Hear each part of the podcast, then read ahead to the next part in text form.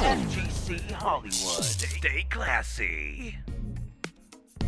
Because initially, what I wanted to do, obviously COVID hit, but initially, what I wanted to do is when I go to like Combo Breaker or a CEO, I was gonna have like little side interviews with people like Obama or whoever. Yeah, uh, that's a that's, that's a good idea. Ladies and gentlemen, welcome back to FGC Hollywood, a fighting game podcast episode 31. Man, I'm so glad. Pringle, you're the man because ever since you suggested put the episode number at the top of the show notes, I don't know why. I get a brain fart every time I say, you know, at the end of that little uh, intro, I'm like, what episode is this? And then I look at the show notes 31, big letters.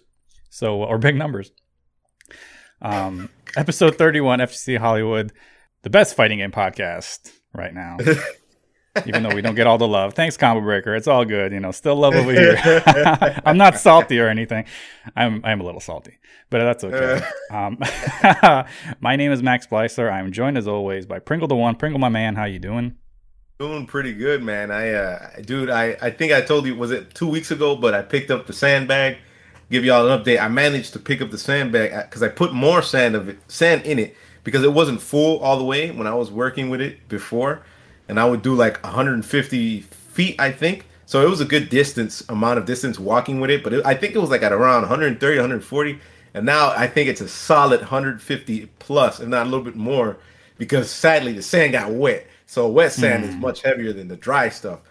So like it's definitely somewhere between 150 160, and I'm able to walk a decent amount of distance with it. So I'm over here like I, I think I can finally probably do my whole weight like 190 pounds straight or like a 200 pound sandbag, and I can excuse me walk a couple steps with it. So I was like, damn, I like I reached a whole another accomplishment. Ah, it feels pretty good, man. I was like the amount of dopamine just surged through my head, and I was like, I picked that up. I'm a beast. And I was like, I can finally, I can, I can pick up the like. I have this big ass CRT TV that when I first got it, I needed help putting it up the stairs. Bro, I can pick that joint up by myself now, man. Like I needed help with like two other people, man. I can pick that. It's a CR. That CRT is at least 99 pounds. This is why. Me, this is why I don't like melee players. They want to play melee, but they don't want to do the work. They want to pick up these heavy ass 50 to 100 pound CRTs, but they don't want to pick it up. But I can pick up my CRT now, and that joint is ginormous, man. Yo, I mean, if we're talking about you know aspects that gatekeep from fighting games, that's one of them. Like, if you want me to pick up the CRT, I ain't playing melee, man. I ain't doing that. yeah, right. If we ain't picking that CRT together, it ain't happening. Mm-mm. No, thanks. But hey, man, congratulations! We've been talking about your your sandbag progress for a long time. I believe since last year, really, since you, you yeah. got them. Uh, back when they were still the price of Skullgirls, they're no longer the price of Skullgirls. yeah, the price of the sand was like four dollars, man. Mm-hmm. it's nuts, man. It's pretty dope, though. I really like uh, training uh, uh, that way. It feels more real. Yeah, you get back into like the when when Rocky went into the to nature to fight. Uh, yeah, man. Uh, Ivan Yo, Drago. That. that. was that was a great montage. Probably the best. Yo, I love that montage. Yeah, man, I, I love that montage. You see Drago just getting. He's. I don't know. I don't want to. I don't want to say steroids, but it, it pretty much. Oh, it like was steroids. steroids. Oh, yeah, yeah, yeah. So they were giving it. They just injecting that man with steroids, and you see Rocky running in snow. He's in the lab and stuff, and he's got you know these protein shakes and steroids, and he's doing all this you know this uh, advanced technology workout stuff and Rocky's just in the woods and he's chopping wood and he's carrying all yeah. sorts of shit. That was yeah, that was a great montage. Rocky movies always have great montage. Although the one when Apollo takes him to like his old gym and they're running on the beach and stuff, I mean that was pretty sick too. I like that one. Yeah. Oh, that's man. Rocky 3. Um, I need to watch my Rockies, man. I only seen the first one, dude. ah, dude, you have yeah, to watch. I know. Five, I know. five kind of sucks. I will say five sucks. Is that the one where, where he's like, I think I want to go back to the ring. I'm like, like no, no that's that's six. Oh, okay, that's okay. six. That one is called. Uh, I think that one is called like Balboa. I think yeah. that's. Rocky I forgot Balboa. what the movie's called.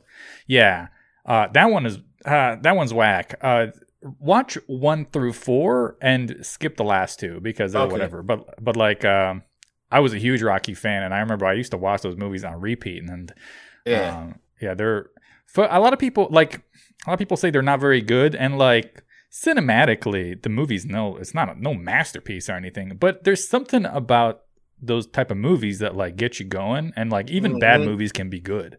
So yeah, man, it's uh I highly recommend the Rock, especially for some of these youngsters who have never seen Rocky. I mean, it, you know, it might not hold up in every single part, but you know, boxing is boxing, man. So it's like, yeah, man, it's still uh, holds up. Yeah, definitely. That's that's one of those. It's an underdog movie too. That's what's so cool about it. It's like watching somebody fighting so hard against all these things, and then he's training his ass off. Mhm. The Italian stallion. Yeah, man, freaking dope, dude. But uh, yeah, real dope though, man. But yeah, basically, I really like that functional level of strength. That's usually what strongman gears more towards. That kind of functional strength really makes you stronger than anything. Cause like lifting in the gym and using like barbells and and that stuff, I would almost say that I felt like I grew a lot of mass, but and I, I grew you know strength too but the the strength you get from doing more functional things that i've been doing as of recently is like almost surreal almost like i, I went i was like going to the grocery store man and i was going in it and i went to grab a carton of milk and i felt like i just grabbed nothing like i, I just grabbed that junk with my hand and like i put my hand all the my whole hand over the carton of milk like what what is it like two gallons or whatever the hell the the, the thing of milk or whatever? I grabbed a whole mm-hmm. milk and I just I felt like I just didn't even like pick it up, man. felt so surreal. Yeah, there's uh there's different types of strength that you know how they say there's like um there's grown man strength. Oh my Yeah. God, this this dog is is something. I guess we'll we'll just say it now. So disclaimer for this show. I'm baby or I'm dog sitting this little mutt, right? It's my dad's girlfriend's dog and they went to Colorado for a weekend and she Jesus Christ. She uh first of all, she's super needy. She needs attention all the time. Second of all, she's a little rascal. I have to have her here in the recording studio because my she God. digs. she digs in in everything. So it's uh, if it's on the couch, if it's in the carpet, on my mattress. So I have to like keep an eye on her. Um, so hopefully she doesn't bark, and hopefully she, if I don't give her any attention, she stops. Oh my God, stop whining, and she uh she goes to bed. If not, we'll take a small break. I'll put her somewhere, and then we'll continue. But uh, yeah, this this dog is uh gonna be probably a part of this show. So I apologize for anybody that's listening. It's uh temporary. So she's she's going away tomorrow. Um, but yeah, I don't know what I was saying. Oh yeah, um, dad strength and grown man strength. That's uh, Mhm. those are two two strengths that you get not through the gym but through life. Like that's you know, life gives you those. Uh, and you ever shake like um whoever like I, I used to live in the midwest for for a long time still do and you meet people and a lot of times you know they're blue collar farmers and you ever shake like a farmer's hand you're like god damn like that's there's you know that's that's not a workout routine. That's just life weighing you down and you Yeah. picking it back up, man. like, Yo, man. That's what I'm saying. Like they them dudes are like just like strong just because they're out there working fields, man. Mhm. No, respect, respect. That's uh, something else. All right, we're we're back. Sorry, um, had to deal with with the doggos. I don't even know where I was at, but it's it's okay. Uh, I guess we can just start with some of these show Yeah. notes. I probably should uh, reconsider that best fighting game podcast title I gave us earlier because it ain't starting so hot for episode thirty one. Maybe Combo Breaker was right. Okay, uh, the first thing here that I have is a State of the FGC. So that is officially done, my friend. The written portion took me 11 days, I'm just under, yeah, just just under 7,200 words, and it is uh, signed, sealed, and it's getting ready to be delivered on hopefully I'm targeting May 31st. So I got 16 days to edit this bad boy. And um yeah, it's a pretty comprehensive piece. Hopefully people like it when it comes out, but um yeah, it took a while but uh it was you know what was weird is like I was scared to start it cuz I didn't want to get it wrong and then when I started it and started going through it I, I got back into the groove. And Mhm. by the end of it, I think I talked to you actually about this feeling. Is like, Yeah, you know, man. by the time you're done with something that takes like a long journey to start to finish, is when you get to the end point, you're like, oh, thank God I can exhale and and kind of be be happy about it. So I'm I'm done with like battle number one. This is that was round one. Now the editing part is round two. So hopefully I can get this dub. the editing might feel better, honestly, because like then you just have to kind of you know put everything together. hmm Yeah, well, we'll see. I uh, there's a lot to uh, to do, but hopefully I'll be able to get that done. Number two, Pringle, you and I have been talking a lot about how like you, we got all these games and, Mhm. you know what, you- you- there's plus r there's 2002 there's power rangers there's all these games right and here we are fgc hollywood the two co-hosts find ourselves playing them's fighting herds and rivals of aether how about that right? Like, dude, dude, I'm not. I'm playing the least like least thought games you would think we were, we'd be playing. Like, Mhm. I'm I- like I played um TFH like two weeks ago, or was it a week ago? I'm not sure. And I was playing some Velvet, and like, dude, it's so cool that she could like TK the ice and stuff like that. So I, when I, I went on like online and I started playing a lot of people, and I started having a lot of fun, man. I just, I just kept kind of punching through rematches and stuff. But Yep. rivals, man, oh my god, dude, I've been I've been playing. I put like 20 hours in the last couple of weeks in that game, man. And I'm just I'm just going in, man. That game is fun as hell, dude. Like I'm like I, I'm like I'm over here like I don't understand.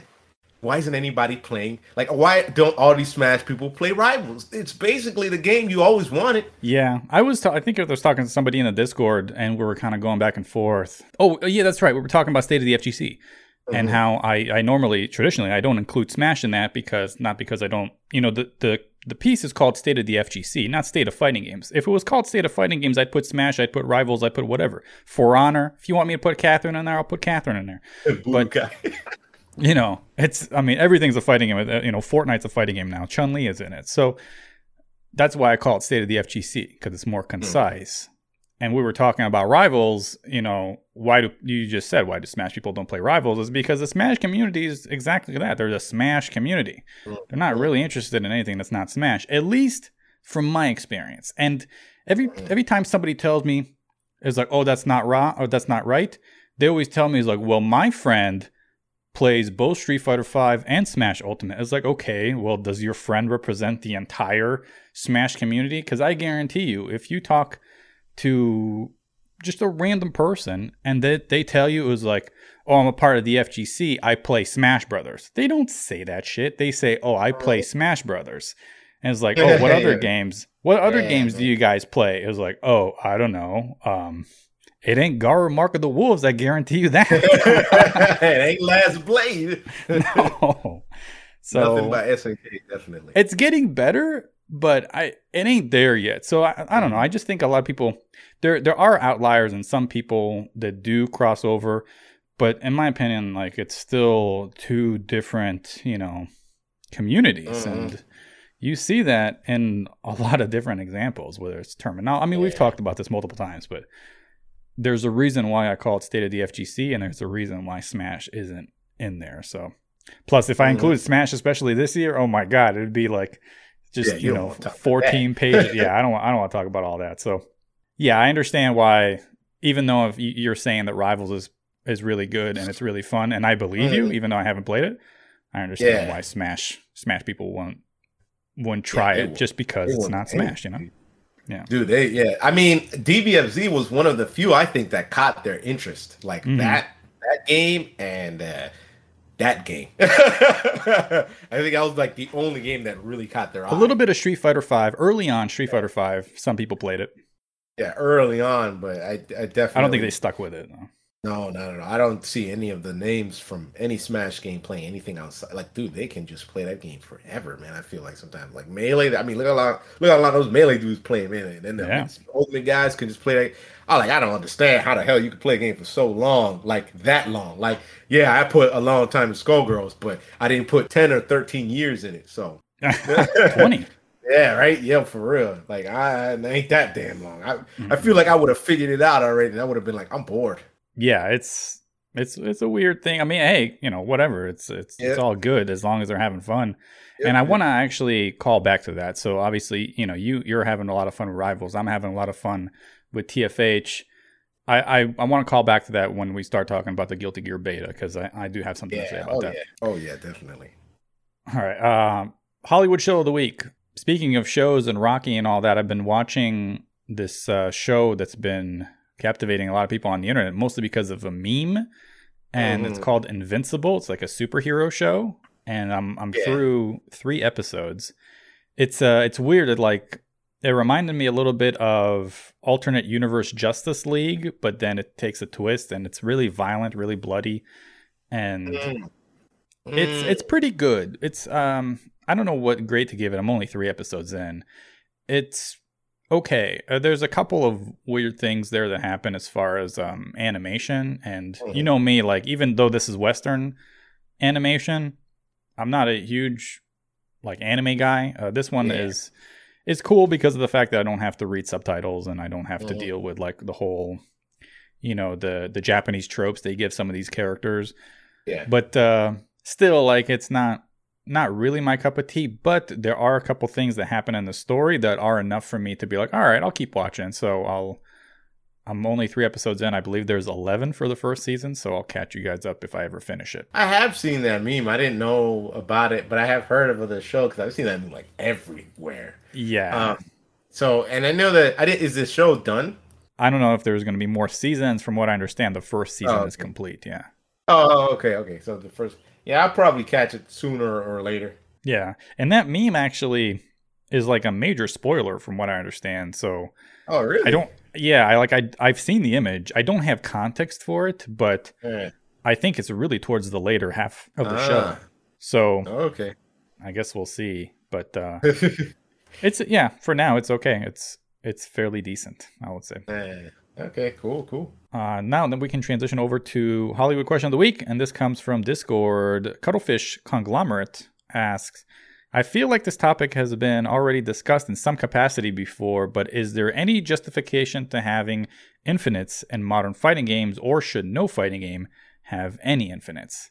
I think we did talk about it when we talked actually about the previous uh, Guilty Gear Strive beta, when we talked about Mhm. Giovanna's Infinite and a couple of other infinites, and if there's a if they should take them out or if they should what they should do against them to counteract them and uh, what is your take about infinites how, how do you feel about i mean you come from a game with skullgirls that has the infinite Yeah, prevention system so Yeah, the IPS man, Mhm. they're terrible. They should really like from what I read, and I read pretty pretty extensively on some of that stuff. But like from what I read, Mike Z said that like infinites are really easy to patch, like super easy. He said that they're like generally just bugs in the game, and they can be patched like immediately. So anytime there's infinites, there's probably like they're overseeing um some because like now that I think about it, probably with an infinite, if you're able to make something less negative on hit or something like that, you could probably just fix it all together, right? Or something really small, probably that could just change.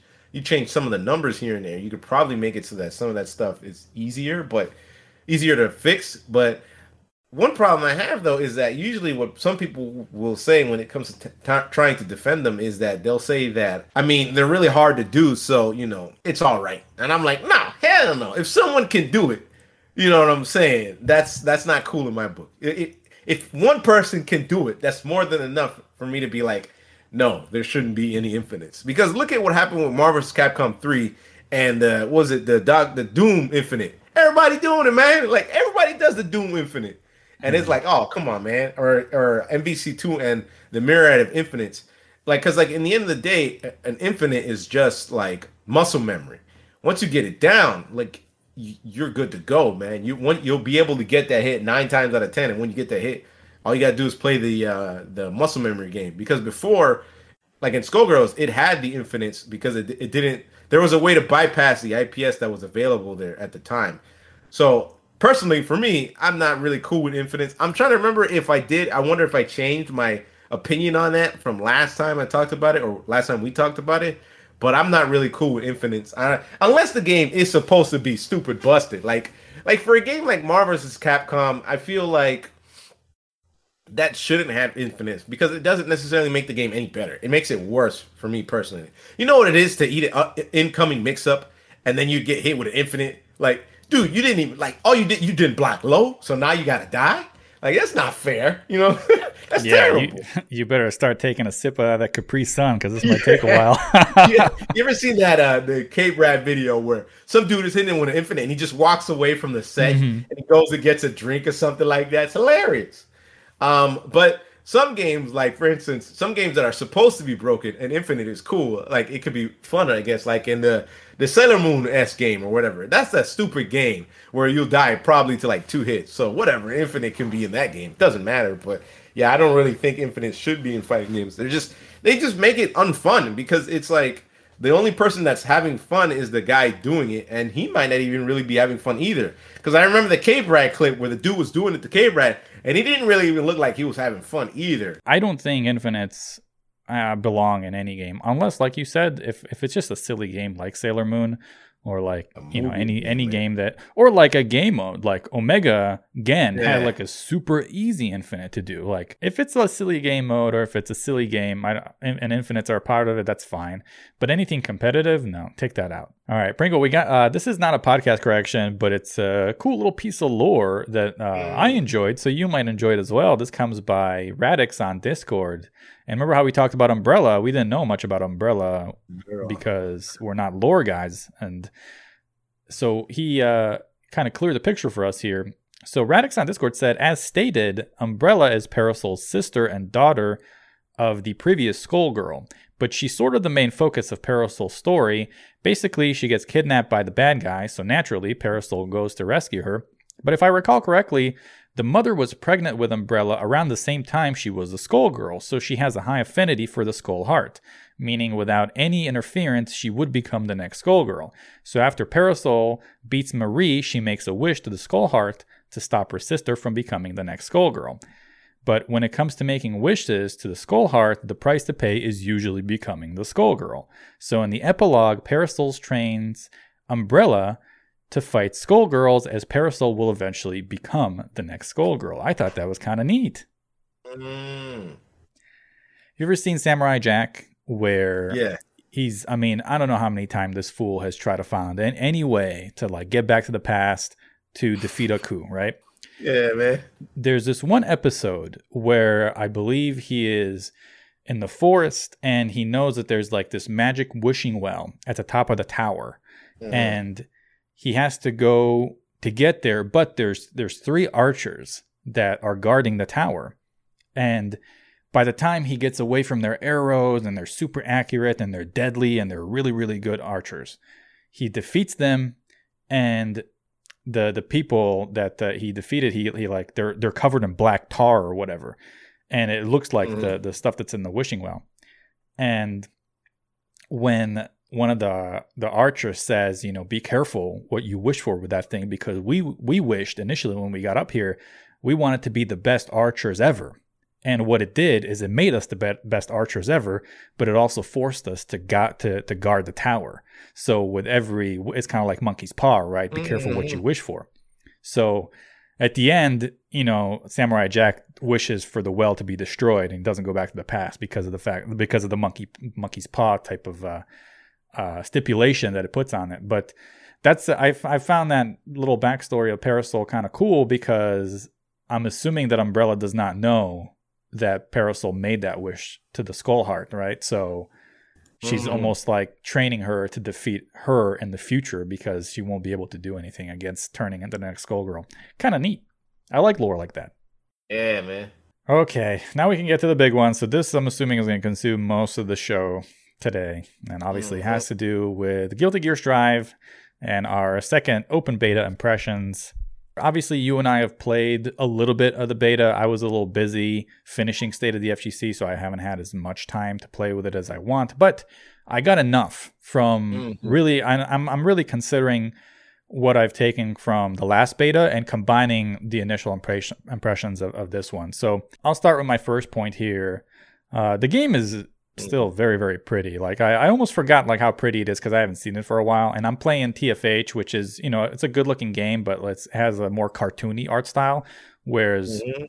you know Mhm. Strive is so cinematic and it's it, it's a really good looking game. So that's one. I'm getting used to the particle effects. Remember last time I said that they were kind of distracting. This time I didn't feel it as much. You know, it was it was a part of the game. The counter is still something that I'm like, ah, it's not. I don't, Counter. That, yeah. It's humongous, dude. Oh man. you know, it would I like it to be that way? No. Can I get used to it? Yeah, absolutely. Like I, I think I already kind of got used to it. It's it's just a part of the game. I'm okay with it.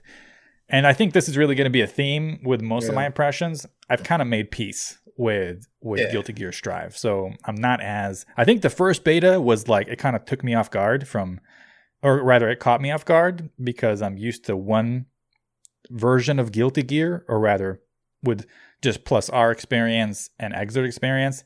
And when I got Strive, I was like, whoa, this is kind of weird. But since I've already played Strive and now I'm playing it again, like I'm getting used to it. Which I believe it was Broken Wing who said is like I he was he thought that that was going to be the case. Is like once people really get their hands on it and get accustomed to it, they'll they'll come to just accept the way it is. So I think I'm I'm kind of there.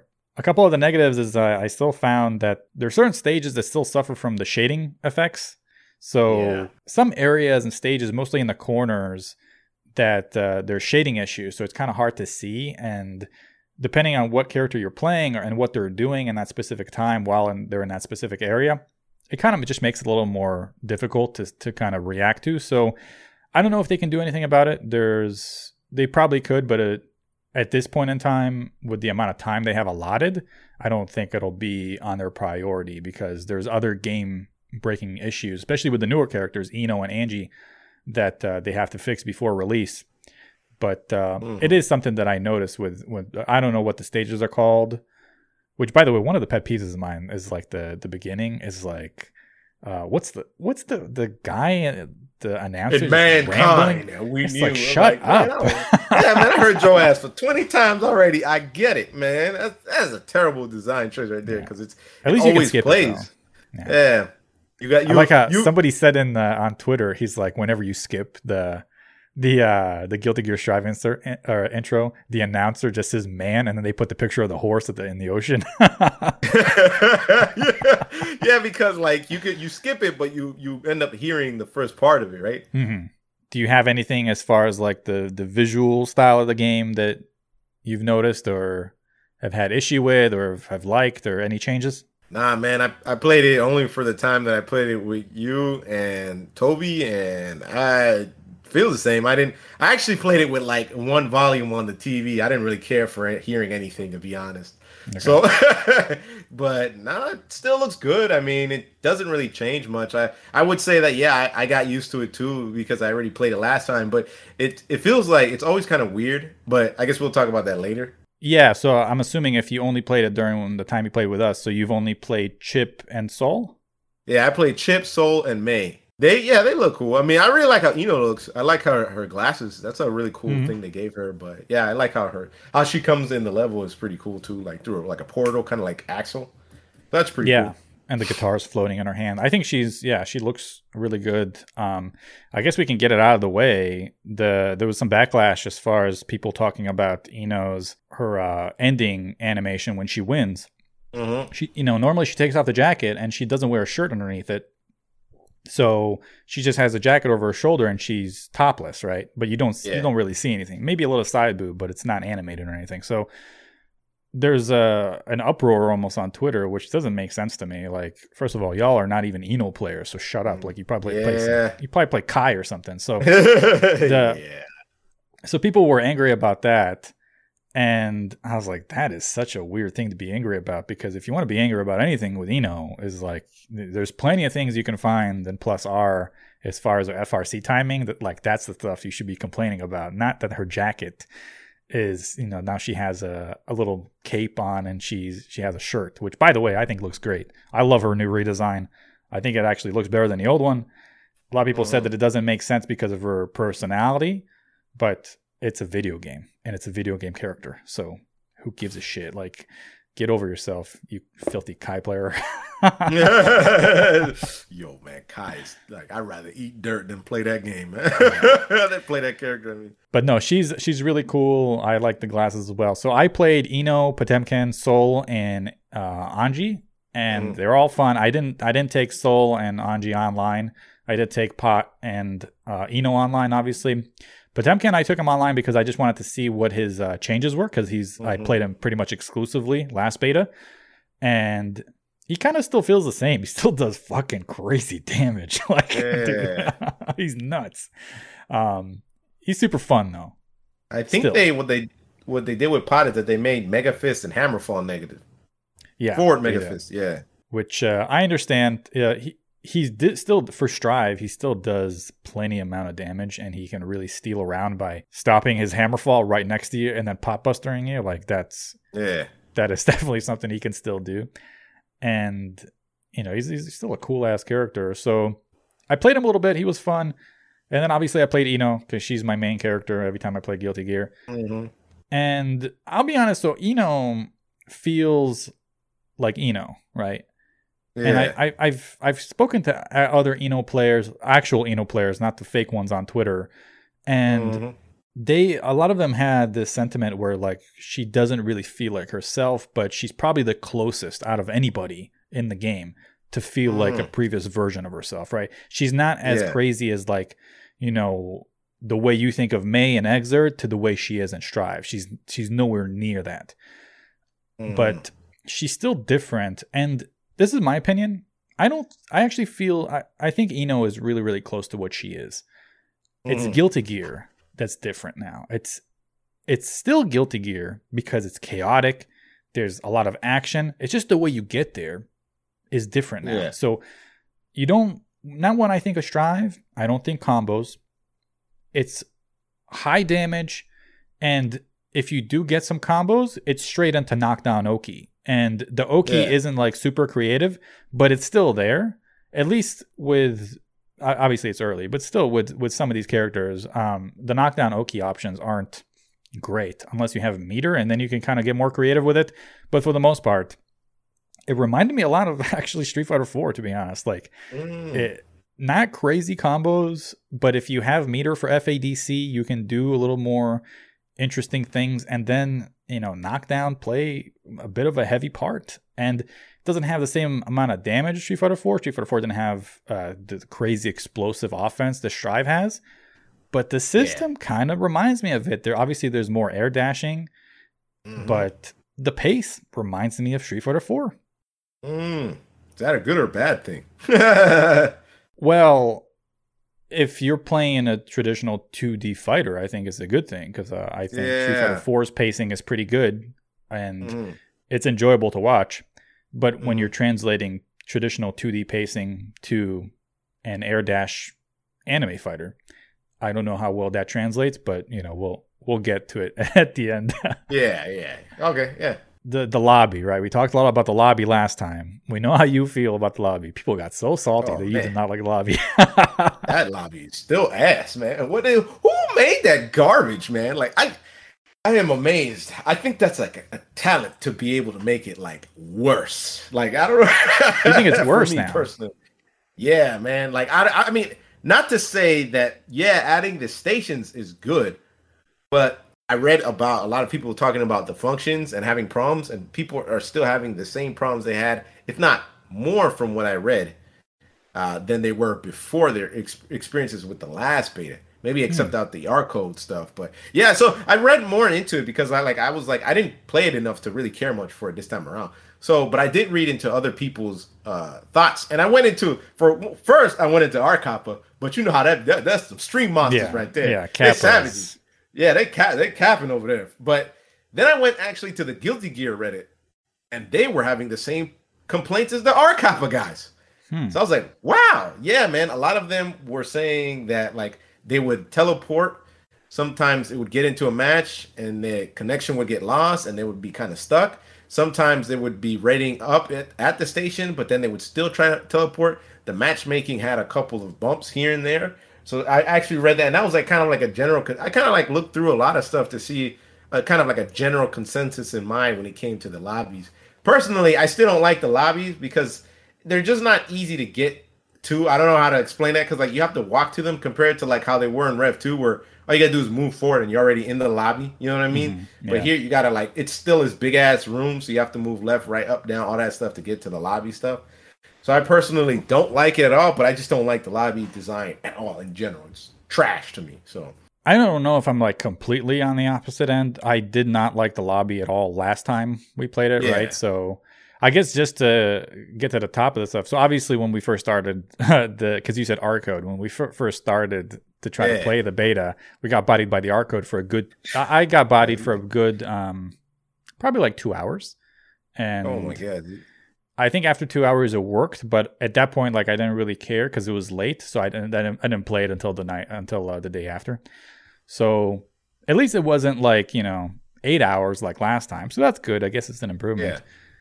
As far as the lobby is concerned, I will say that it's I don't I wouldn't say that like it's growing on me, but I didn't mind it. I also take it with a giant grain of salt. I played maybe two hours of the beta. Mhm. So, you know, I don't know if there are issues. I personally didn't experience any, but I don't have a big sample size to tell you that otherwise, that maybe there are issues. It's not an Mhm. ideal lobby for me, but as long as I can get around, yeah, serviceable. I can get Yeah. around. I do like the fact that you can dash now. I did see that, like the one, one person got beat, and then he's his he's crawling his dead body over to like another station. I, that was kind of Yeah. funny. Like I can get behind Yeah, yeah. I, I I did see that. Yeah, like I really hate it, but like it's definitely something where it's probably just gonna grow on you because if you're gonna keep playing the game, it's I Mhm. mean it's the inevitable. yeah. You know is it ideal? No. Is is like you said is it serviceable for what it is? Yes. Is it going to change? No. So you might as well just deal with it. Yeah. I, I was playing on wi-fi because i did not i was not going to bring the playstation up here to connect to my modem and i was not going to bring the modem down there. Not for not for uh, a beta that i knew i was only going to play very sparingly so i was playing on wi-fi the netcode is actually better i think Mhm. at wi-fi wise so yeah. last time I tried to play on Wi-Fi, it was unplayable. Like I'm talking, there's no way we that that looked like rollback. It looked like really bad delay. So Mhm. this time I played Laz on Wi-Fi. It was fine. I played you a couple times. Obviously, we had our issues. It disconnected three or four Yeah, times in the yeah. beginning, Yeah. but finally, once it worked, you know, it wasn't so I- bad actually. yeah, it wasn't like I will say like it. It ain't TFH Wi-Fi. Like I Yeah, will say yeah, this, I've played yeah. Wi-Fi. I played TFH on Wi-Fi just to test it, and like it's smooth. Or Skullgirls before you know the the shit went down with with uh, uh The 2.0 and it, no, I don't know what you want to call it, the season pass changes and stuff. The beta, I would say after the beta. Yeah. probably. and I've played that on Wi-Fi and it was fine. And Mhm. so Strive is not there with its Wi-Fi, but I believe it's there with its wired. So that's that's Mhm. good. They could probably fix that as they they move along. So Yeah. you know, it's fine. There is a Wi-Fi indicator now I saw, so that's cool. Oh, there is. Oh, I didn't Mm-hmm. know that. Because thinking about it now, most people that are gonna play this game, they're gonna play on Wi-Fi. Like the casual audience is gonna know about Ethernet core. yeah. So, so a lot of them are gonna play it on Wi-Fi. To be honest. One of the new things in this beta was the English um, voice acting. So I don't know if you've heard any of them. I did. I heard it all. I Okay. like, wow. Okay, yeah. so you're actually a good bar to gauge this because you've done voice work before. So Mhm. you can give me some. I didn't think they sounded good. I not Okay. because the people didn't do a good job, but I Yeah. didn't feel like the voices were tailored to the characters the way Yeah. like I believe I envisioned them to be. They sounded. Some of them sounded generic, and some of them kind of sounded lazy. Giovanna specifically, I was like, "This is weird." Oh my man. god, yeah. Hers sounded like the mixing was poor. Like I heard a little bit of it and I was like, who did this mixing as Yeah. well? Very poor. Um, but I'll let you keep going and then I'll, I'll go into all that stuff because I got a lot last thing I'll say is that the Japanese still sounds really good to me. So I, Yeah. I'm gonna I'm gonna stick with Japanese. The English was not not my cup of tea. So I heard the voices, and I think one problem that you had because you said it was pretty generic. Because I was like, these are fine, they're pretty serviceable. The problem is, is that so many of the, especially the male voices, they kind of fall into the same vocal range. You know what I mean? Like Mhm. they're they're almost like in the same octaves with just a bit of an accent. The ones that were the most different were Axl, right? uh, Axl, and I hated Axl. I heard, I, heard, Yeah. I was like, "What the f- is this? yeah, what the sounds like Steve from Tekken Yeah. Seven. Like, Yeah, man, right, that got sounded terrible. yeah, like the most stereotypical English sounding person they could have grabbed or something like that for Axl. Mm-hmm. He sounded bad as hell, man. Uh, Giovanna was terrible. I wasn't feeling Pot at all, and No. Pot is definitely a specific type of voice. You have you have to get it right. Kind of like when they got Big Band's voice. I Mike said Mike Z said he heard the dude's voice, uh, uh, Richard Brown. He heard this dude's voice, and he was like, "You're the voice of Big Band." Like he knew it once he saw it. But I feel like, and this is what tends to happen, I think, with a lot of um, English voiceover for the dubbing stuff, is that they're only kind of getting people that kind of sound like it, but it's not made and tailored to the character's voice. So it it's a very difficult thing that happens with English dubbing. And I would even say that the lip syncing was didn't help either because some of the lip syncing, like Sol, I hate Sol's voice. Oh my god, hmm. that, I was like, this is not Sol. This is a dude that should sound like he The subtitles bullets. don't match either. Well, the subtitles Yeah. don't match what they're saying. Yeah, yeah, I mean the, the subtitles didn't match either, so that threw me off. But yeah, so many of the males just don't like they just sit into this octave that it just does not change. So many of them just had that same vocal range. And like May was I, I think May was good. I would say May was good. Uh I-No was like I, I think I-No was good. It wasn't I wouldn't, I wouldn't say good, but Nothing to write home about, that- but serviceable. I yeah, think. yeah, sir, very serviceable. But the person that did it was not the right voice. She had the Yeah. right idea doing it, like voicing for her, but she was not the right voice. Because if you think about a lot of these Japanese voices, they are so tailored to the character Mm-hmm. that it's super hard to hear an English voice and be like, that sounds good. They had like, and it from gauging from what I saw with the uh, experience of some of those VAs that they grabbed, it, it almost seemed like they just did unlimited budget works over here and grabbed anybody that could sound good. I think COVID doesn't help that either. So then maybe they didn't even have these dudes in a booth or anything like that. So It's like they asked them, They "What's the here- voice you can do?" And they're like, "Ah, good enough." yeah, yeah, dude, that's what it seems like, serviceable. Because Yeah. like, and if it worked, it I worked. would- If it didn't, it is what it is. Yeah, and, and I, I also looked into it. and People were saying they liked the English voicing, so people did like it because I think it's it's serviceable. You know what I mean? It's like decent, but I would it's it's not fitting though, especially when you've spent so much time listening to the Japanese dub. It's very unfitting. Potemkin and I do not like Faust at all. Does not fit fit Faust at all. Maybe like Faust, I feel like should have been a higher pitch tone. You know what I mean? He should have been mm-hmm. hyper, higher pitch, but somehow still creepy in this very specific and different way that would be tailored to how weird Faust is as a character.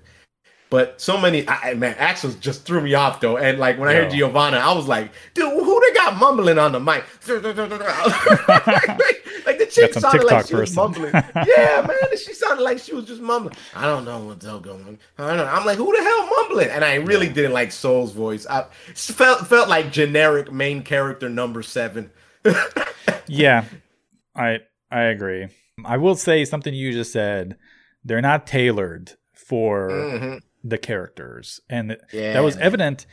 You know what I found kind of cool is that it's first of all Japanese voice acting. I think is really difficult to mimic with Yeah. English voice acting because of the fact that they have these different inflections that they do with the language itself. So it's difficult on Mhm. these voice actors, but you can get creative with it. Do you know? Um, obviously, Labrys from Persona 4 Arena. Mhm. So she has in Japanese, like she, people even pointed out, like she speaks weird because she has this Mhm. weird accent. Why does this robot have an accent? She has like the, I think they say it's a Kansai accent, which is like, I don't know It's like exactly. south, Yeah, like down it- south. Yeah. Mhm. I think it's like meant to be like if you have a Kansai accent, it means like you're you're like from the boonies or whatever. It's not. Yeah, you're a hick. right? Yep. Yeah. So I guess the equivalent would be for us would be some some sort of regional accent here. Whether you're from Texas, you got that southern southern accent, or if you're on the East Coast.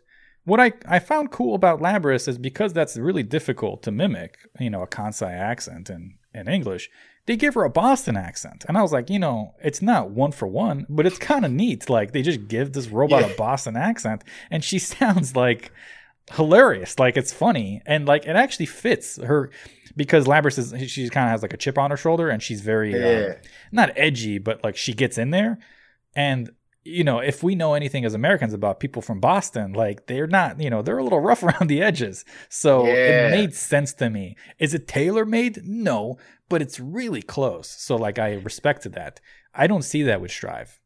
hmm They, it, it- I, because like you just remind me, because in Persona Three, Aigis has like she just sounds like a straight robot. But what they Mhm. did, that's interesting. What they did with Labrys, and I've also sound like I don't know, if you know, Double from Skullgirls, but Double has like multiple voices that they did Yep. specifically for her. So when you hear Labrys, it's like sure it wasn't too specific, but they thought about it. You know what I'm Yep. saying? They thought about it. And it doesn't feel that way with the voice acting from Strive. Feels like they just grabbed every Joe Schmo. I could have been Pot- Potemkin, and I would have been horrible. I would, I would that would have been me. Oh my god, that was awesome. I want that mod now. Yo, let me get Helix Stain, Potbuster, I would have been. Speaking of voice acting, have you seen the so there's the, this mod of uh in Marvel vs. Capcom 3 of like whenever somebody knocks you down, we talked about it in Discord, whenever somebody knocks you down, it's the voice of K-Brad. I'm gonna block this whack ass Mick up. Like, That's funny Yeah. man. It's, Oh, it's great. I guess just to wrap up the the voice acting, right? So Nin on Discord, he had a question, and he asked if you could change one English voice actor or actress in in Strive, one of the performances, who would it be, and which actor or actress would you replace them with? So I wrote down just so I could remember his name. Do you know Hellboy's voice actor from Injustice Two? Mm, I think so. He has like a deeper voice and he he's like he makes a lot of sense for who Hellboy is as a character. He's like, you know, kind of nonchalant but still badass. I would give that to Mhm. Sol because Sol is not like your typical hero, right? He's I don't know if I would categorize him as an anti-hero, but he's not like this typical protagonist. So you want a little bit of edge out of him. I would give him Bruce Barker who did um Hellboy and Injustice 2. I think that would be a good fit. Um, if I could choose, I would actually pick two. It would be anything, anything they could put Tara Strong in, put it in, because like she is like a godlike, right? And I've uh, heard of her before. Who does she do normally? Um, I think she's uh, so like hold up, like, she does a lot of characters, but now that I think about it, I think she is a voice in them's fighting her. She's Arizona. Yeah. Oh, sick, dude! I Yeah, fucking yeah, yeah, love yeah. Arizona. Yeah, she's great. exact. Yeah, that's where I heard that voice. I was like, oh, because I'm pretty good at picking voices. So I Mhm. heard her and I was like, yeah, yeah, yeah. She's Arizona. I was like, yeah. What was Arizona? The sick. thing that she always says Yo, after you she mess beats- with the cow, you get the horns, buddy. yeah, yeah, yeah, yeah. She said, yeah, that's her voice. So she would be godlike. I think she probably voiced for uh the ponies too, man. So she was uh yeah, she's really good at like voicing like a lot of stuff. And I would also get I think for Potemkin's voice, I would get the dude that voiced uh you ever seen you've seen um Cowboy Bebop? Mm-hmm. You remember Jet? Yeah. hmm Yeah, he could voice Potemkin, give him like an effect, and he was like, it's some guy I forgot his name. He only had like very small roles, but like uh Cowboy Bebop is just such a good anime that they they tailored it really well that the dubbing was kind of fit and molded to that case. So Jet would be probably a really good Potemkin if you added like the effect that you know that Potemkin usually has is that makes him sound like he's like a robot type Yeah. of thing or like in a helmet or whatever. So yeah, man. But yeah, the Tara Strong thing is actually now that I think of, I'm like looking at it and everybody's like, "Yo, they got Tara Strong. That's nuts." So they when they got Tara Strong, it was probably a pretty big deal for uh, them fighting her because she's like a legend. Yeah. No, she's she's great. I love her work with Arizona. She's uh Mm-hmm. she she really embodies the uh Yeah, man, The- she's amazing, dude. Yeah, good stuff. Okay. So that's voice acting. I guess let's start actually talking about the game. Mechanically speaking, you know how we talked about the uh, announcement that they did before the beta and they were talking about air dashing.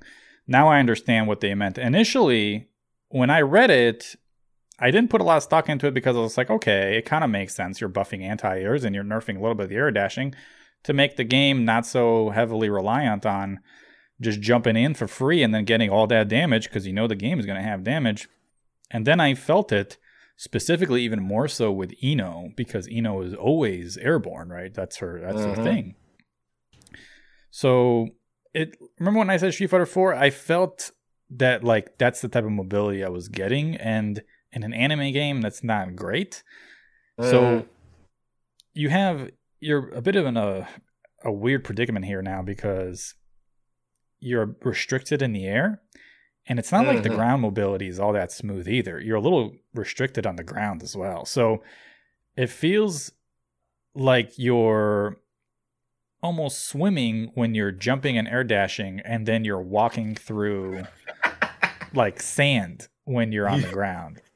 You're basically saying you're playing Faust because air dash is him swimming in the air. yeah, exactly.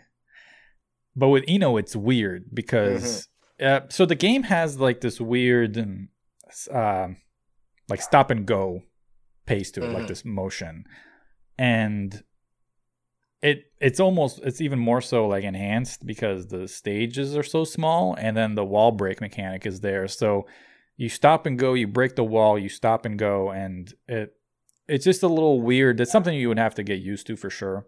It just it doesn't feel like Guilty Gear, which is weird because it felt more so like Guilty Gear last beta. So this beta it felt like a different game. Now, this is how I feel about the game. Like to me, it feels like Granblue Fantasy, but it has a soul, if that makes any sense. Like yeah, yeah, definitely. It definitely has a soul.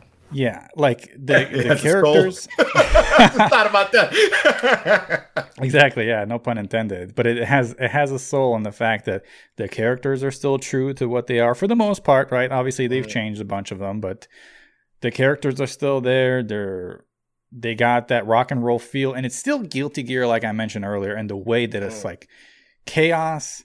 It's still, you know, it's not super fast, but it's still that that Guilty Gear feel. You're just Mm. getting there a different way. So you're not getting there with these crazy combos and and a YRC or FRC. You know, you're you're doing it with, I guess, less buttons, but more damage and grandiose moves. So that's uh, you know, it's a, definitely a change you would have to get used to. The air dashing is a little bit of a, a bummer the the way they nerfed it because it doesn't, in my opinion, it doesn't even feel as smooth as the assault mechanic in Under Night In-Birth. It feels more restrictive than that because yeah. you don't really, at least with the assault, when you go, you go. Like you know, Mhm. you're you're jumping like crazy. With this one, you're is- you're kind of jumping, but even then, it's just kind of like like a hop. Mhm. Yeah, you you remind me too because what's cool about O'Neill's assault is that you could do it up close, and it's kind of like a cut like version. Mhm. So it's like you could do some pretty cool high setups, uh, Yep. high stuff.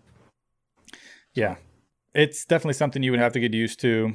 The other notes I put down here is that, in my opinion, again, it's early, and I don't want to make this statement without saying, obviously, you know, things could change. The game's going to grow, but creativeness, in my opinion, offensively, has been reduced um, because of the fact that the game now is catered to more damage, less combos. So you're gonna just by inherently, just by the fact that the system mechanics now surround that, you're gonna see less things out there. Doesn't mean you're not gonna see cool shit. You're still gonna have you know crazy lab monsters do some really nice stuff. Yeah, In my opinion, I think the ceiling is lowered now. It's to be seen to what degree. I personally thought that like when I played it, and I don't know. I mean, things could change, like I said, and I don't want to be taken here being like, "Oh, this is a baby game now," Mhm. because that's not what I'm saying at all. Like, don't don't freak out. But I don't know how much more room it's going to have to grow from what I can see, and this is just coming from like veteran fighting game eyes. Now, I could be wrong. People could find stuff that I'll be like, "Oh, wow, this is actually something I did not expect." But just with the mechanics alone that I see as the game stands today, a month before release, I think that the ceiling for this game is going to be pretty easy to to reach and it'll Mhm. make for really interesting and competitive matches, but it won't keep us guessing from what we continue seeing competitively. It'll be the more the same. It'll still be fun to watch, but you know the the constant questioning I was like, "Oh, I wonder what you know what layers are going to be added to this and that." I think we're going to see less and less of that as, you know, 6 months down the road, I think you'll see like Mhm. where Strive is at. yeah. I mean, I, I would say the combo system doesn't help it. Like it, it doesn't help. It's not very intuitive to the player. It's so counterintuitive to figuring out how you're supposed to even combo. Mhm. The removal of the Gatling system really does actually make it harder. So like It does. I don't I don't know how I'm supposed to combo a lot of the buttons now. I can't even figure it out normally. And the lack of the uh the actual training mode is like like what are people supposed to do? like, I don't I don't know how I'm not like I said before in a in a podcast a, a while ago. I'm not one of those people like Desk. I'm not gonna figure out a combo just by sitting in. I could sit in the room for four hours of lab and I still won't figure that damn combo up, dude. I'm not like one of those people. And the way that the combo system is done, it's very restrictive to how you know some stuff connects. Like, for instance, I like this is something I learned and I was trying to figure out is like I I anti-aired you. I think we were playing and I anti-aired you when you were doing um I forgot what the, the chemical love move where she flies in the air, right? Yeah, that's horizontal chemical love. Yeah, so you can anti-air in the game because they buffed the six Ps, but I don't know if you can get anything out of it. Did you know that? I, I tried a couple times. I couldn't. But then again, Yeah. I, I I haven't labbed it, so maybe. So- but I tried. Well, you won't anti-air with I-No, period, anyways. No. But so I tried that and I realized that I think you can just go into a command normal, but there's you can't jump cancel it. You can't really do anything. You're probably gonna have to use like meter. So then, like, I think still like anti-airing isn't as good. Maybe they'll do that more, but I so like they definitely did lower the ceiling with a lot of the stuff because of so many more restrictions that they've put into the game. I I I I don't like it personally. Like there's way too much like things to just that they just restricting people with now. That it, it- it's kind of like I don't. It's it's so unintuitive to how I'm supposed to figure the game out now.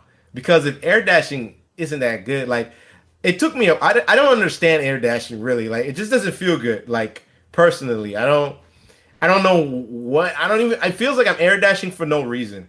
yeah, well, they feel like two different mechanics that don't really complement each other. Like the jump Yeah. and then the air dash feels separate to each other. Yeah. So when you combine them, you're like, huh, that doesn't feel very smooth. I think that there's not very much variation towards that that combo system because of mm. how specific it has to be now. Yep. You know what I mean? Like not bef- Gatlings are very free flowing, but the way that is, that's a very specific chain that people are gonna have to learn.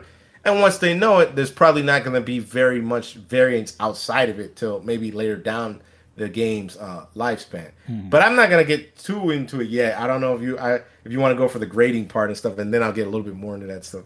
Yeah, I understand. You said there's how am I supposed to figure this stuff out? Mm-hmm. It, I think it's going to take a little while, especially transition coming from older Guilty Gears to figuring out Yeah. how this combo system works. But mm-hmm. at least there's less to figure out. So once you Yeah, finally yeah, exactly. end up figuring it out, I was making the point in Discord, and I, I'm honestly saying this just because now I've finally have like way more hours in the game. I think Guilty Gear Strive is easier to get into than them's fighting herds. Just mechanically oh, yeah. speaking Oh, definitely, man. there's too Oh, much yeah. shit going on in in TFH for beginners to really wrap their head around. I have 50 hours in the Yeah. game, and just now I'm starting to get really comfortable with everything that's like, you know, defensively and and, and offensively in that game. I'm starting to understand. It's like, okay, that's that's why that interaction goes this way. These are my options here. If I want damage, I have to do the hop. If I want carry, I can just do regular jump. There's high jumps. There's backdashes. Uh, There, there's so many different variants to that game that I'm like, if Mm. I'm a beginner, geez, that's hard to figure out because the Mhm. game looks like ponies and it looks like it's you know the tutorial is great, but that game is too deep and intricate. Once you start getting matches in, you're like, oh shit, like there's there's a lot going on and you won't Mhm. figure it out, especially with the tech roll mechanic and there's a lot, right? There's just a lot in that game. And with Strive, there, I don't see that if you want to call it a gate gatekeeping aspects or a barrier to entry, you can. I don't see that. I think beginners will be able to ingratiate themselves right away to playing. And the tutorial actually makes that clear. Be like, hey, this is what the game is. And then when you start playing the game, you're like, oh shit, this is actually is what the game is. so Mhm. Yeah. it makes sense. What you see is what you get. Yep. But finally is is the grade factor. So Mhm. I personally think the game is good and it's fun for what it is. Like I actually had fun. I had fun last beta too. I had fun this Mhm. one. So I have about what four or five hours combined in two betas. I had a good time.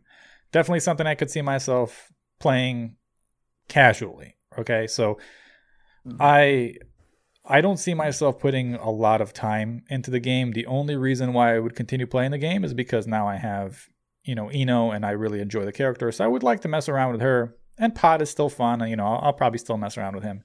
So Mhm. the fun factor. Uh, do you remember when I beginning of the show we were talking about rivals and TFH, right? Mhm. And how we're having so much fun with those games.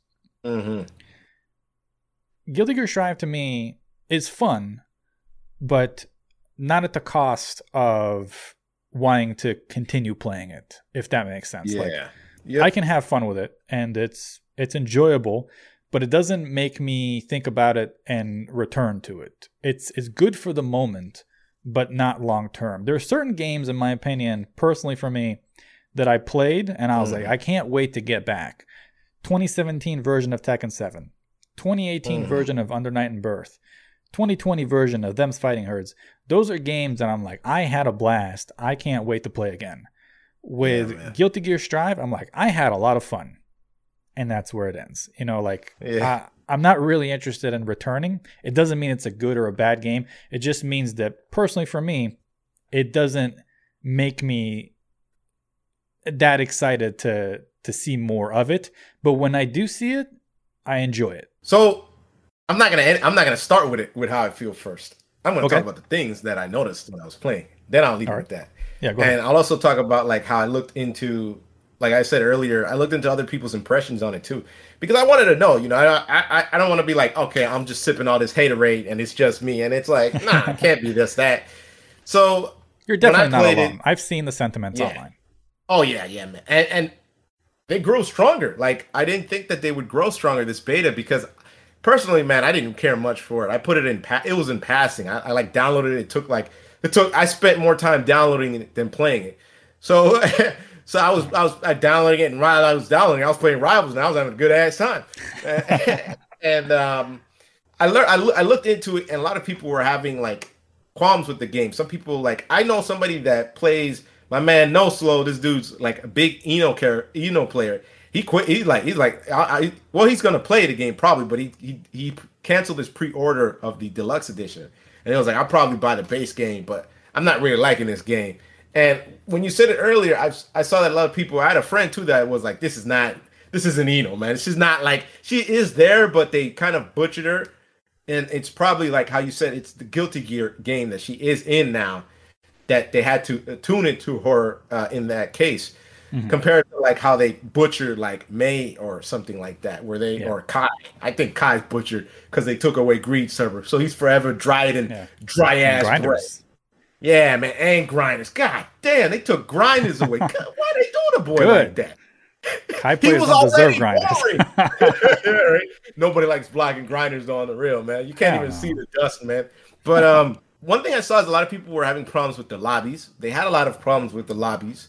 That's a big thing actually, and I think even when I played Toby, like one, because like so me and you played, but I didn't realize that my PS4 wasn't running on like wired. It, but I had the Ethernet cord in it. But I hmm. forgot that they don't like automatically connect themselves when they're wired. So it was on Wi-Fi. So when we played Wi-Fi, it wasn't that bad. It would jump between three to seven frames, and I was like, okay, once we're able to start, because sometimes it's stupid because like it, it'll get to the point where it can like it's about to start the match, and then it goes connection loss, and then you get stuck in the lobby, and I can't just challenge you yet. So I have to hmm. wait like a couple minutes before we can start the match. And then when I was able to play Toby, I realized that his ping was like his it was really bad, and he was wired.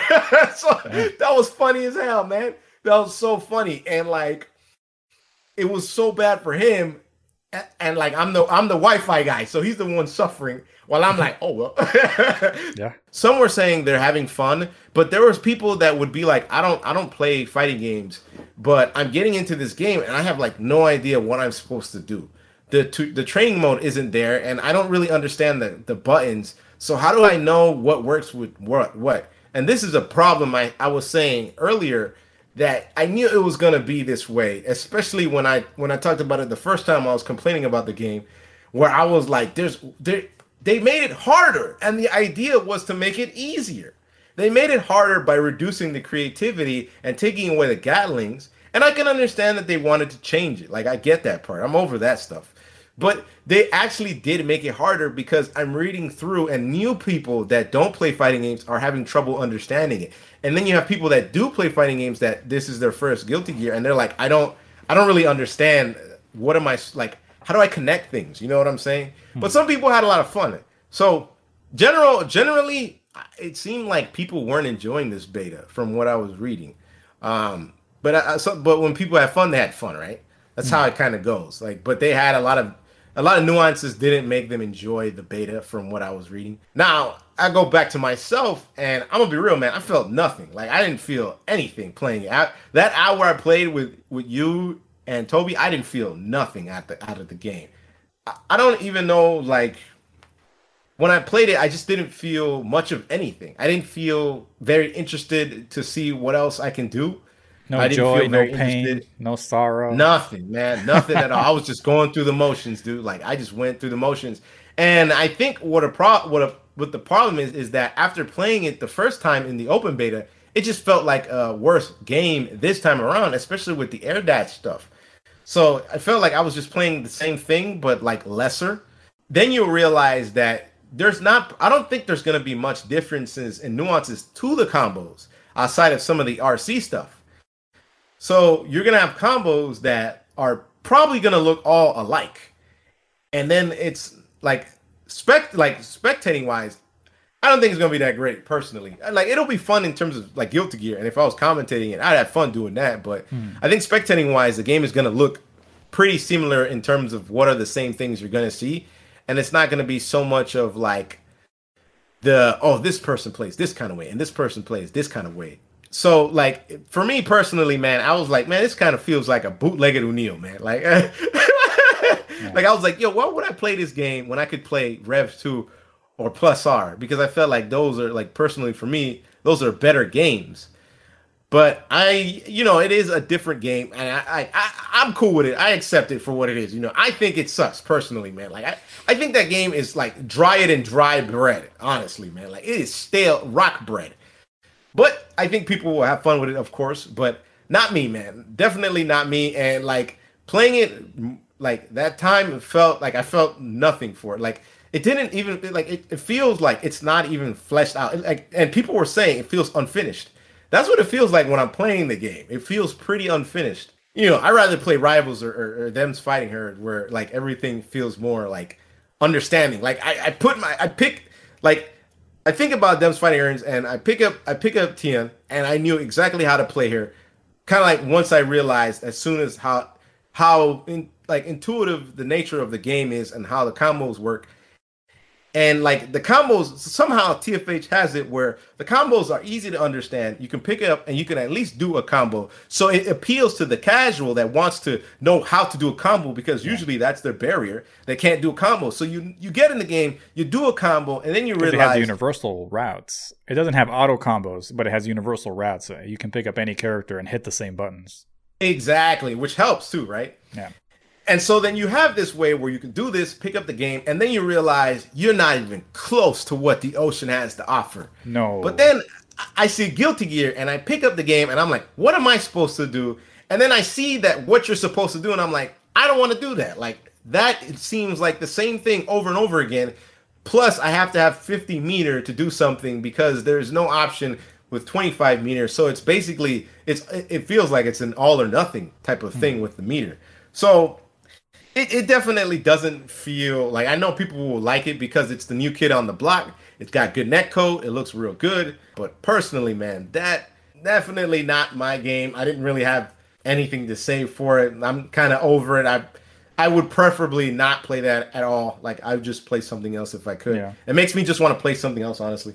I think I'll I will play Strive, Mhm. but for right now, TFH for me is number one.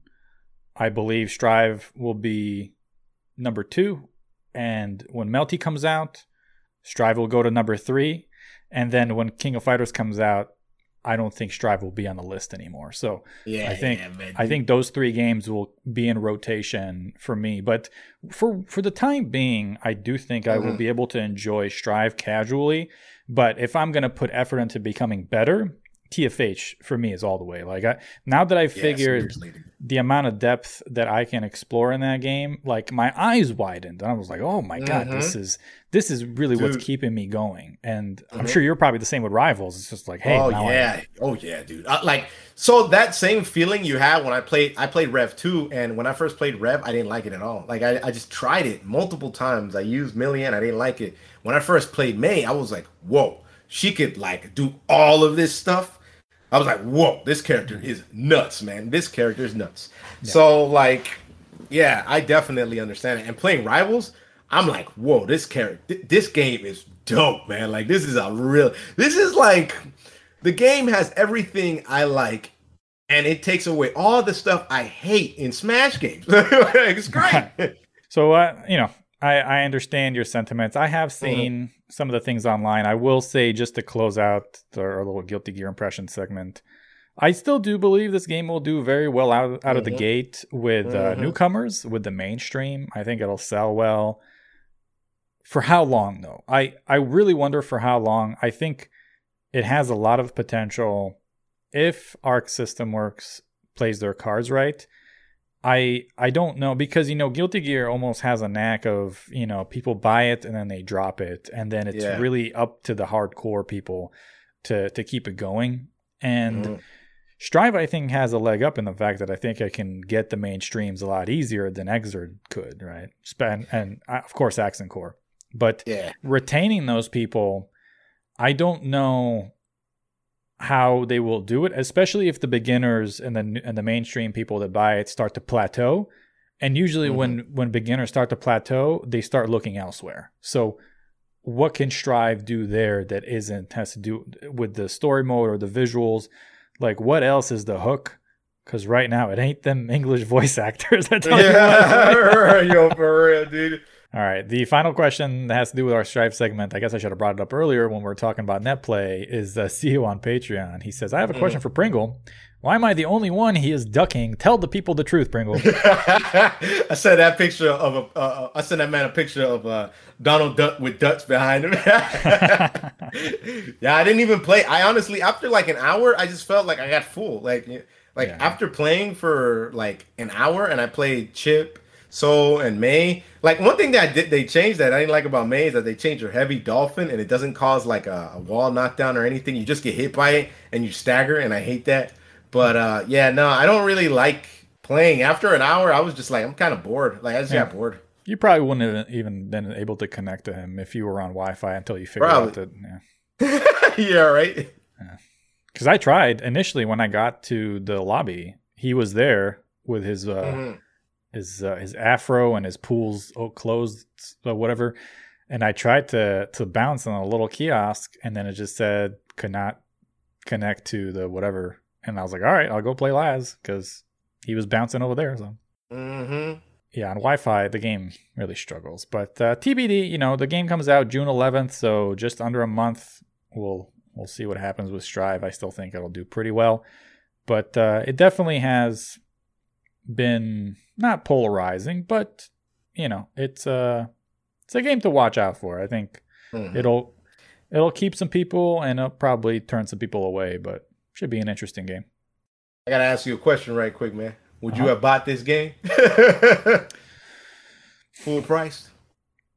um is it 70 or 60 do you know It, it- it's sixty. It's sixty. I think the maybe the PS5 version is seventy, but it's sixty. Here's the thing. I would buy it but probably not for the reasons you might think. I would i wouldn't buy it as a game i would want to play. I would buy it as a game i would want to play with like hollywood and like run tournaments for it exactly. and make it a Yeah, yeah. community event. But if this was a game that like i treat as i want to learn and get better and compete and have fun it's not no not my cup of tea. But i can still have fun with it as a community game and just you know you know play a little bit and, and have and run Mhm. tournaments and and enjoy it for what it is but as a personal game no i wouldn't i wouldn't play i wouldn't i wouldn't buy it Yeah, exactly. That's how I felt. Pretty much, yeah. Like I wouldn't spend money on this. Like it's just too expensive too, man. Like way too much cheaper games right now. That's like worth it. Yep. Yep, yep. All right, one last thing for the show this week is the uh our last fighting game news item and obviously we do this every week, has to do with the King of Fighters, Leona. We got Leona last week. So on May 12th, 2021, SNK returned to its weekly character trailer for the King of Fighters 15, and this time showcased fan favorite Leona Heidern. Leona was initially teased during the game's initial debut trailer, so her inclusion to the game did not come by surprise. Leona is traditionally a part of Team Ikari Warriors alongside Clark Still and Ralph Jones. She has been in most mainline KOF games. Her adoptive father is the commander of the Ikari Warriors team, Heidern. And one other thing to note is that Leona has ties to Orochi due to her uh, the Orochi blood flow, flowing inside of her. That's why her head turns or her hair turns red when she does certain supers and stuff. She gets all crazy. Ah, She's cool, right? She plays relatively the same as normal KOS, right? She she has a lot of charge motions. Uh, one thing I thought that was interesting is that she has, uh, I believe she had it even previously in other games. She has double scythe, you know, the moon slasher that she Mhm. does. Kind of looks like Sabrewulf and Killer Instinct, and Mm. that was cool. She did that in the corner. I believe she did that after she threw the uh, the pin, or not the pin. I don't know what that is, and she could delay it. She could delay the explosion, and then do one moon slasher, wait for them to come back down, do another moon slasher, so she gets the charge motion in. Kind of interesting. Animations don't look horrible, right? Like she she's not anywhere near what uh, Ryo's running animation looked. But again, nothing to write home about. I will say she's pretty. She's a really pretty character. I thought she looked good. Uh, she looked better from the initial trailer, so that's good. Looked like she, they worked on her a little bit, similar to Mai. And yeah, lastly, uh, somebody brought it up in Discord. They said, you know, some of these trailers, you can really tell the reused animations from from 14, right? They're not the exact same, right? The models are not the exact same, but you can tell that it's very difficult for them to do everything from the ground up. And when they do things from the ground up, Team CYS especially, they look fantastic, right? Like Chris, Yashiro, especially Shermie, Yeah. they look incredible, I think. But some of these other characters, they're a bit of a hit or miss. She's not a miss, I don't think. I thought she looked fine. And Damn, man, abs though. Them abs, boy. You Yeah. cook oh food Oh on God. them joints, man. God damn, she was real. I was like, yo, what what workout you working on, Leona? Let me get up in there. Yeah. she's doing the CrossFit while Terry is freaking, you know, doing the deadlifting and Good Lord, I don't know what. Terry's doing. He's doing PEDs, man. He's Yeah. doing, he's doing Yeah. roids. yeah, he's doing something. And uh, has joined him with his necklace ass. Yo, that man walk like a tank, man. He runs like a Oh, tank. man. Yeah, but no, she looks cool. Uh, we'll see. I'm assuming Ralph and uh, and Clark will join, but uh, I I would uh, assume that next week we're gonna get the complete completion of Team's Women's Fighter. We'll see who that is. Maybe it's a girl, Hinako. She'll come in there with them sumo stomps. Yeah. Oh, that'd be dope, man. I, I I hope, man. I hope she drops in this game, man. Because if, if she drops in, I'm like, I'm definitely buying KOF. Not day one though, probably not, but I'm definitely gonna get it. Yeah. So we'll we'll see. And uh, one last note here. So K Dash is the only character from the initial debut trailer that Mhm. has not uh, made an appearance yet. So he's uh, he's on the horizon as well. But overall, you know, I wouldn't call this like a glorious rebound from last week, but better. You know, it's a little bit hot and cold with some of these trailers. This one, I was like, okay, you know, I'll take it. Leona's pretty. Yeah, yeah, man. I, I was gonna say, man. Now that I think about it, like I like Leona, but the trailer, man, these trailers be feeling lukewarm, bro. Like outside of like Sherm, like right now, the only ones I could say that was like really nowhere to me was like Shermie and like uh and Terry. Terry's was sick, but man, I've been feeling pretty lukewarm on these trailers lately. I feel like now, like it's kind of messed up, but now I'm like, man, oh, it's Wednesday. That's it's KOF day. Like I'm feel I feel like I ate a lot of the same thing, and now I'm like I'm not appreciating it anymore. yeah, that, that that'll happen. Yeah. yeah, because now I'm like, oh, You're expecting Okay. Yeah, yeah, I'm expecting it, and I feel like they're not doing anything different with these character trailers. They're just they're just kind of doing the same thing over and over, and, and it's like, where's my expectations being shattered? you promised me it, goddammit. It says it at the end of every ta- trailer, so part of the course, I guess. We'll we'll Mm. see what happens with uh, this game, and hopefully, uh, I'm hoping we can get some more information soon, especially as far as uh, release window. Yeah. I was I was saying that, in my opinion, and this is not because I don't want the game this year. Of course, I would want the game this year, but I think 2021 is a little busy for fighting games. yeah. I think 2022 would be a better year for KOF. Uh, The beginning part of Mhm. of K- uh, 2022 would be a, a better year for for this game to come out in, simply because you think about this year, Guilty Gear Strive is coming, Melty Blood is also confirmed for this year, and Street Fighter V is still doing fairly well with its, especially with its fifth season, and it- when you look at 2022, it's kind of wide open. I don't see Project L coming in that year. I think that game is a 2023 game. Oof. And- Oh. Maybe DNF Duel will come out next year, but who knows? I mean, they've been so quiet with that game. I have no idea. We obviously know that uh, a new Virtua Fighter, not a new one, but the so-called Virtua Fighter 5 Ultimate Showdown, that could be planned for 2022. But you know for sure, Tekken 8 or you know, Tekken Cross Street Fighter is not ready for 2022. There's no way Dragon Ball Fighters 2 is ready for 2022. So really, the King of Fighters 15 won't have a lot to compete with next year versus the end of this year, I think is going to be a little crowded. So, especially if they need more time, I think they should take it. But that is mostly me wanting the game to come out the best in the best shape that it can. And if they need more time, they should take Mhm. advantage of that. Yeah, uh, yeah, man, I agree. I I don't think that game is was that that, that game uh the right game. Yeah, man, I don't think that's coming any damn time. soon. It's gonna take another five years, probably. I don't even, I'll give it five years, man. Yeah. but yeah, man, honestly, right now, dude, I think the game that I'm thinking of that I kind of want to see happen is probably Melty Blood, man. I want to see what happens with that game. Is it gonna be like it don't gotta have all of the moons, but is it gonna be like Melty Blood, like what I played before on my laptop potato? I want that experience again because I think that experience is like it's not only is it amazing to see a new Melty Blood, but it's almost like it, it's like, hey man, it's been a while, and then I'm looking at it from like the distance in the beach. I'm like, yo, it has been a while, and then we come together and we hug. It's like that, man. It feels like feels like it's like seeing your old homie, man. It's like, man, it's been a while, man. It's like the end of You know? Shawshank Redemption. Yeah, yeah, man. All right, Pringle. Uh, tell you what, I'll tell you. We don't have no fighting game topic of the week because I didn't. I guess technically Guilty Gear was it, but it was a news item. So we're gonna skip that. I'll. We have four questions here for rollback listener questions. Since we're kind of Mhm. running short on time, we'll do one of them, and I'll let you pick. So we got myths, we got rag, we got arrow, and we got mismatcher, all from Discord. Which one do you want to do? I know you have a soft spot for myths. Yeah, I was gonna say let's do his because his actually talks about Granblue, and I'd All like to talk about that. Okay. So Myths on Discord asked, do you think the FGC would be less hard on Granblue Fantasy versus if it had good netcode? I feel like a lower price point and good netcode could allow this game to be a good bridge between a casual player and more complex titles and the FGC as a whole. So I added a little note there.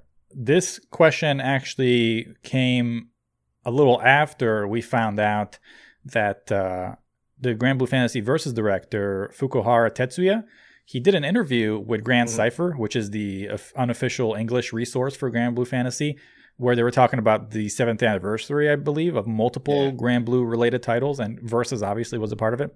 So he explained in an interview that while rollback is a must have, and there have been some older games which managed to translate delay based to rollback, specifically all the good work that uh, um, Code Mystics has done for Mhm. you know Garou and Last Blade 2 and you know 2002 he said he cannot say that the cost would be the same for Cygames if they decided to incorporate that change in Granblue Fantasy Versus. So the way I read it is basically it's too expensive to do and we're not re- really interested in investing those resources for a game that in my opinion I don't think Granblue Fantasy Versus has a future. I think it's over. It's like like our little Mhm. gif in, in Yeah. Discord. yeah, it's over. Freaking Evangelion. Yo, I think that if Granblue did have the rollback with good net code and a lower price point, like I'd say like half of what it would be, it probably would have worked out longer, man. Like it definitely would have worked out. I think I would even say definitely because like I don't like the gameplay. It's poopy, but like you know, I can't say, hey man, I want to play. I can't be like, you know, it's not that good, but I'll give it a shot. Like for instance, if Guilty Gear Strive was like five dollars in a bargain bin sale, I'd get it because it's five dollars. You know what I'm mm-hmm. saying? But I'm not gonna pay sixty dollars for a game I don't even like that much. So in the case of Granblue, if because Granblue barely goes on sale, which is another problem, and it hasn't even had much of a price drop, which is another problem. So you, they're selling these what are they like seven, eight dollar characters, and then you have the base game of sixty dollars. I think maybe it went up to like forty or fifty, but it's still very expensive for a game that honestly, it seems like they did that season two. It almost feels like they did the season two just to be like, yeah, we did this season two as soon as we could, just so we could drop this game because we don't really give a damn about it, and it's just a cash grab. Because that's what it feels like. It feels like it was just a cash grab, like Yeah. at this point. And the fact that they're saying they don't want to go with rollback for whatever reason is like it almost it tells me that maybe they just don't care for it. Look at Kamune, man. He, who knows how expensive it is for him with all that French bread money he got over there. But he's gonna do it. You know what I'm saying? Because he cares about his freaking game. Because he knows people care about it. It don't matter how expensive it is. That's not like that's not an all be like end to it all. You know what I'm saying? Like you could always get more money if you're willing to just play around with the the funding. You could probably find a way around it. Or maybe you could ask people in America that might be might even help you on the cheap for real Man, to and figure Side out. Games got the money. It's not like they Yeah, don't got it. dude. Yo, for real, they got all that gotcha money, man. We come and come on over here, like guys, please help me figure Yeah. out uh uh net, net uh freaking rollback. That man can't even speak English, and he's trying to figure it out, man. Come on, dude. He's putting has his best. Arc Sys for help Yeah. for Undernight. And he has to get the fans on his side to try to get Arc Sys to help him to put rollback in Undernight. And you know he don't doesn't have the money to do it, but he was just like, "Hey man, I'm kind of like a one man army here, but I'll try to put this in the game." For real. And like I could give him props because if he would go through such great lengths and Unil and Unistil whatever had rollback, I'd be like, you know what? I think I might give this game another shot. Like on the real. Because rollback is a big thing. And not only is it just rollback, but it's a guy wanting to put his game above. You know what I'm saying? He he saw the fan base, he saw how dedicated the word. My dude, it hurt, it touched his heart, man, his soul, his very being. And he was like, you know what? I want to try to get this game where it should be. But then you have Granblue, where all they did was poop out another season two, nerf and change a lot of things, add more characters because, of course, they ain't got no time to make up rollback, but they got plenty of time to sell you guys characters and all this other crap nobody really need. And eh, you know they don't care, man. They just want money in the end, and I get it. You know, companies have to work in the accordance with money, but it's also like it gets to a point where it, it feels like the devs aren't even making the decisions anymore. It feels like it's just the marketing team making the big decisions, and the devs just have to follow. So it's very unfortunate for what happened with Granblue because it could have been something decent at least with some good netcode and a decent price point, but a whole 60 and then like the season pass, like both of them, how much you spending like more than the more than the price of the base game. That's ridiculous, bro. Like, come on, man. You can't you cannot justify that. No, I think if you want both of them, it would be $120, and that's not including the Mhm. battle passes. So I don't know how much the battle passes are. Oh my god. And then you have people that like now the game is pretty much like nobody's playing the thing. So what is it now? Discord fighter? Oh my god. Where's that picture, man? I know we mentioned it last time, but it's great. But it is a picture where like this dude's standing in the lobby and there's nobody in it. And it's like, come on, man, this is this is to be expected. It's like you set the game up for failure, but all you did was play the short game, man. You gotta play the long game, man. These people out here not playing the long game, playing the short man's game. That's how you get. That's how you get screwed, man. You know, I'm not trying to be like I told you so, but personally, after I apologize. Yeah. I feel like vindicated. Like I from the start, I said this game is not where it's at, and people were like, "Oh Mhm. no, you didn't give enough time. You haven't watched high level. You haven't this. You haven't that." Well, where are we at now?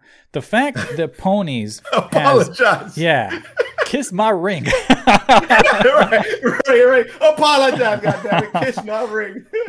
uh, the fact that Ponies has competitive concurrent players per hour and sometimes even peaks more than Granblue Fantasy Versus on Steam, it should be really telling you that like there's no way that a company of the stature of Cygames with a developer as established as Arc System Works cannot garner that much interest from people to play their game. Meanwhile, Ponies hardly freaking advertises the thing and just relies on rollback and word of mouth. And then they're doing comparable numbers. That that should be a failure in in my opinion because Hell yeah. we're not talking Ponies is not a AAA game, where Games is a AAA company making a game. Now, is is that a AAA game? I don't believe so, but it's much closer, much closer mm-hmm. than it would be than if Double you're A. talking about. yeah. So, you know, it's this is not one of those things. I was like, oh my god, I can't believe this game ended up this way. It's like it's more like, oh no shit. Like we saw this in the beginning of 2020. Like I could have told you in May of 2020 that this game is gonna die within a year because like th- this if you're this how you're gonna treat a fighting game, like people see right through that shit. And I know there's certain people that are be like, oh, you don't understand. This game is great. Just you know, has some issues and obviously it costs too much. But when you start piling on delay based netcode with you know the the gameplay has a, a fairly low ceiling as far as what you can do. You could probably Mhm. master Oh a character God, within like three hours. And by master, I don't mean you're gonna know everything, but you're gonna know enough, and you're probably not gonna know much more after you're done with it. And plus the fact that it costs so much. Listen, as good as the RPG mode is, and as good as I heard that's not that good, actually. well, uh, even if it is, you know, and as good as the visuals are looking, and as much as cachet it has in Japan with those characters and that property, it ain't a substitute for what you need to make a fighting game work. So maybe if they could invest all that side games gacha money in a time machine and come back within a year and redo this freaking game, they would have a chance. But as it Oh, stands man. now, it's over. yeah, man, like it really they man, they just don't care, man. Ah man, it is it is a shame, bro, because Granblue is not even talked about. Like I look at like not even man, Kappa ain't even our Kappa ain't even doodling on it no more. That's how irrelevant it's become. Once they ain't being doodled on, you become so irrelevant that nobody want to talk about your existence. Which That's is the worse. worst thing. Yeah, that's exactly. That's the worst thing that can happen to a fighting game. Nobody cares.